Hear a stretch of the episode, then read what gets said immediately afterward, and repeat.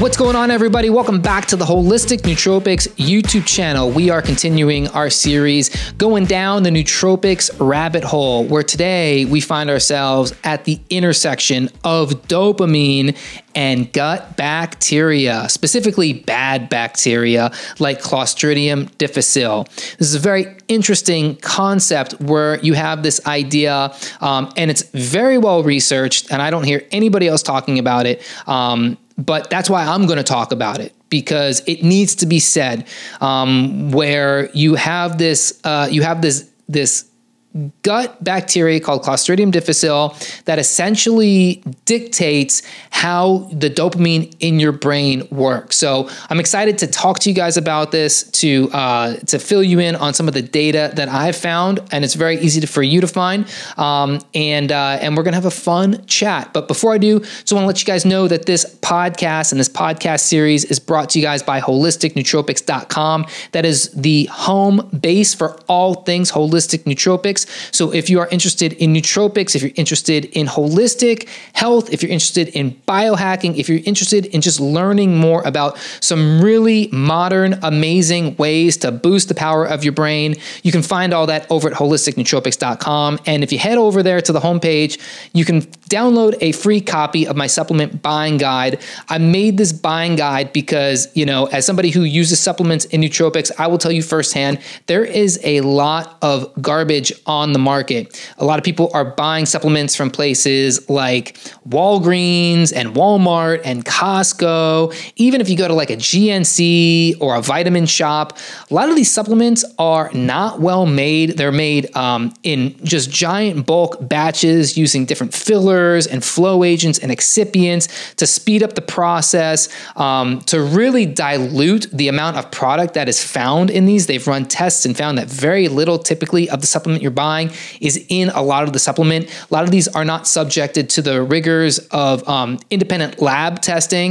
Um, they're filled with all kinds of uh, toxic oils and food colorings, and again, uh, different preservatives that, yes, you might be getting the supplement, uh, the nutrient that you want, but you're also getting a whole host of other stuff that can trigger sensitivities and allergies and just overall uh, inflammation in the body. So, what I did is I put together a free guide that you can use to buy supplements with with. So you just download that, keep it right there on your desktop or your phone. So when you're looking at supplements in a store or online, you know exactly what to look for, avoid those products, and buy only the best. And again, you can do all that over at holisticnootropics.com. Okay, so let's jump into today's podcast talking about dopamine and Clostridium difficile. So, I learned about this um, a couple years ago. So, being in the nootropic space, being in biohacking, I mean, actually, even just being a person interested in like, you know, uh, recovery in getting more enjoyment out of life. We talk about dopamine a lot. You know, there are uh, a lot of experts out there talking about the dopaminergic system, and it's a complex system. It is way more complex than just saying, I can take this supplement or this nootropic and I'm going to get more dopamine, so I'm going to be happier, or I'm going to, you know, I'm, go- I'm going to be able to fill the void that a certain addiction fills, you know? So, like, why are we addicted to things like, alcohol? Why are we addicted to things like cannabis? Why are we addicted to things like gambling and sex and risky behavior? Why are we uh, addicted to, um, you know, uh, like skydiving? Why are we addicted to just partying or going to athletic events or cheering for a, a sports team? Whatever it is. I mean, we're, we, are trying to always get these dopamine hits. Why are we addicted to chocolate? Why are we addicted to candy? Why are we addicted to sugar and soda? Because of the dopamine because it gives us it gives us that hit a dopamine man that just makes life so awesome. Like what would life be un- without the dopamine hits we get from so many cool things that we can do and we can use in modern society? I totally get why we want the dopamine we want but the dopamine system is so complex. And it's not just again saying i can take this supplement or I can do this thing and I'm going to get this amount of dopamine. Because it's filled with an entire like system of precursors and enzymes that do different specific conversions, and they need to be at the right place at the right time, being controlled by the right genes so that the right uh, mediators and the right receptors and all these things are there to make these happen correctly.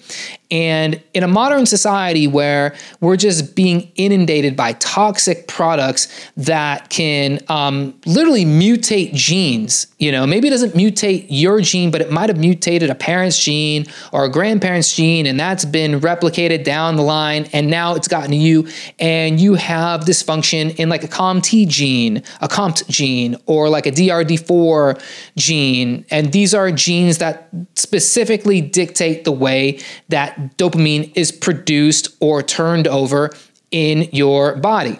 Um, you know, so what happens a lot of times with dopamine also is it's used for focus, it's used for memory formation, it's used for long term potentiation. You know, we typically remember things because of dopamine and we don't remember things because of dopamine. Like there's people who can remember lines from movies. Like there's people who can remember like you ever are around people and they just start quoting you know movie quotes and you're like oh here goes this guy again with his top gun quote or this guy's jurassic park quote or i haven't seen a movie obviously in 30 years so i don't know whatever the whatever the, the goodwill hunting quote or whatever. Some people just know quotes some people just know song lyrics right? Like i'm, I'm good with song lyrics you know? Um, some people just know these things. Why? Because when you when you experience these things whether it's music or movies or whatever it is you get eh, there's dopamine attached to that. So the more dopamine you have the more likely you are to remember it. Versus like let's say your wife has told you 10 times to take out the trash or to rearrange your shoes on the on the shoe rack or whatever. Sometimes you don't remember that stuff because there's no dopamine attached to it. You're like oh jesus christ. And then you forget because there's no dopamine attached to it. So dopamine plays a lot of different roles. Um, that's all to say why is it that some people feel like they're lacking in dopamine could be up a million things, right? But one interesting area is uh, examining the connection of the gut to the brain. So we know because of research really coming out in droves over the last couple decades that the gut has a specific connection to the brain through the enteric nervous system. Um, most of your neurotransmitters that end up in your brain are produced in the gut. So you get serotonin, dopamine, GABA, acetylcholine, all made in the gut. Not all of it, but a good chunk of it is made in the gut and then goes up to the brain in a lot of instances. And one interesting thing that happens is sometimes you get certain gut bacteria overgrowth that can hijack that whole system. So, one specific bacterial overgrowth that I'm going to mention here is called Clostridium difficile, C. diff. And this is a gut bacteria that's typically associated with um, antibiotic use. So when you take an antibiotic, you know, looking at it from a 30,000 foot view, obviously it's way more complicated than I'm going to explain it. But the, the simple version is you take an antibiotic because you have some kind of bacterial infection. A lot of people, I mean, are completely overusing uh, antibiotics not just people, but doctors are overprescribing them. You can see this actually on the CDC's website, where the CDC is literally trying to tell doctors, hey, stop prescribing so many antibiotics because there's kind of a problem. In fact, I just saw a thing from NBC News, of all people, tell, uh, basically warning the public that uh, we are past the point of antibiotic resistance now. Now we're just going to have to start dealing with these superbugs, and this could be a huge problem.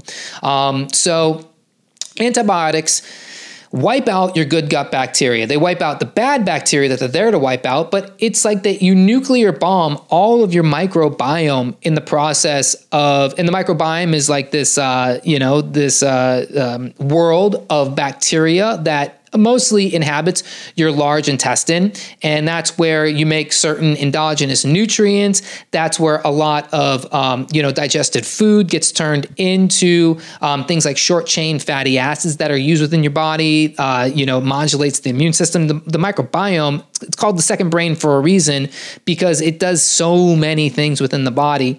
Um, and again, if you have a bacterial infection that you need to get rid of with a um, with an antibiotic, like let's say uh, strep, strep throat, streptococcus, uh, pneumonia, um, you know, you're given an antibiotic and it wipes out the bad that bad gut bacteria or that bad bacteria, but then also wipes out the good gut bacteria. And you need the good gut bacteria to basically uh, modulate to basically keep the bad bacteria in check. Now, it's not bad to have bad gut bacteria, but you just want to have a better balance of good gut bacteria to bad uh, bacteria. It's like, you know, um, what's a good analogy? Like, you're going to have you're going to have good guys and bad guys right and you kind of need the bad guys to keep the good guys stronger um, so you just want a better ratio of good to bad. Well, when you wipe out all the good, then the bad overgrows, and one of the bad is this C. diff.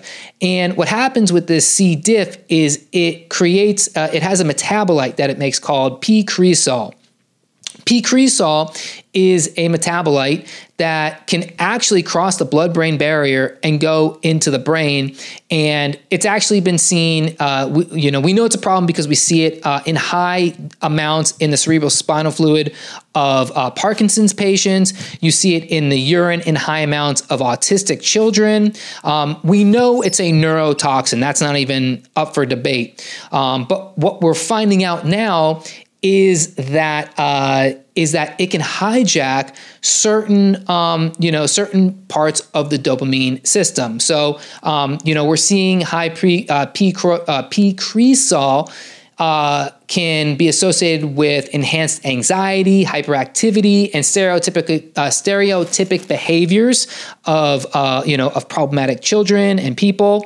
Um, you know, it actually is also associated with traumatic stress susceptibility. So if um, you know, let's say somebody now again, not to say that p cresol causes post traumatic stress disorder, but if you are prone to it, um, you might be more likely to err in that direction. Let's say if you have an event that might cause it, if you have higher amounts of P. cresol due to it being secreted from a Clostridium difficile. Um, so what happens is you have these uh, you, you have an area of your brain called the ventral tegmental area which is well known for regulating reward consumption learning memory and addiction behaviors through mediating dopamine release in those downstream areas. So p-cresol can actually um, uh, decrease the uh, the function of that specific area where uh, you do find a lot of dopamine. It can also specifically hijack your dopamine beta hydroxylase. That is the enzyme that converts dopamine into norepinephrine, and that's where a lot of like the dopamine hit comes from. So instead, what happens is that dopamine gets shunted elsewhere where it becomes more neuro. Uh, toxic. And so you can find this again causing things like Parkinson's. You can find this in a lot of autistic kids. You might start going down the road of things like schizophrenia. Uh, and then attention deficit disorders because you you're not getting the dopamine you need to focus. So this is again why people are using Adderall or Ritalin because these are amphetamines. These are going to enhance your dopamine uh, or the dopamine usage in your brain. So P. cresol is coming in and basically hijacking that whole system. P. cresol coming again from Clostridium difficile. So is this something you only see in kids? Definitely not. You see this in a lot of adults.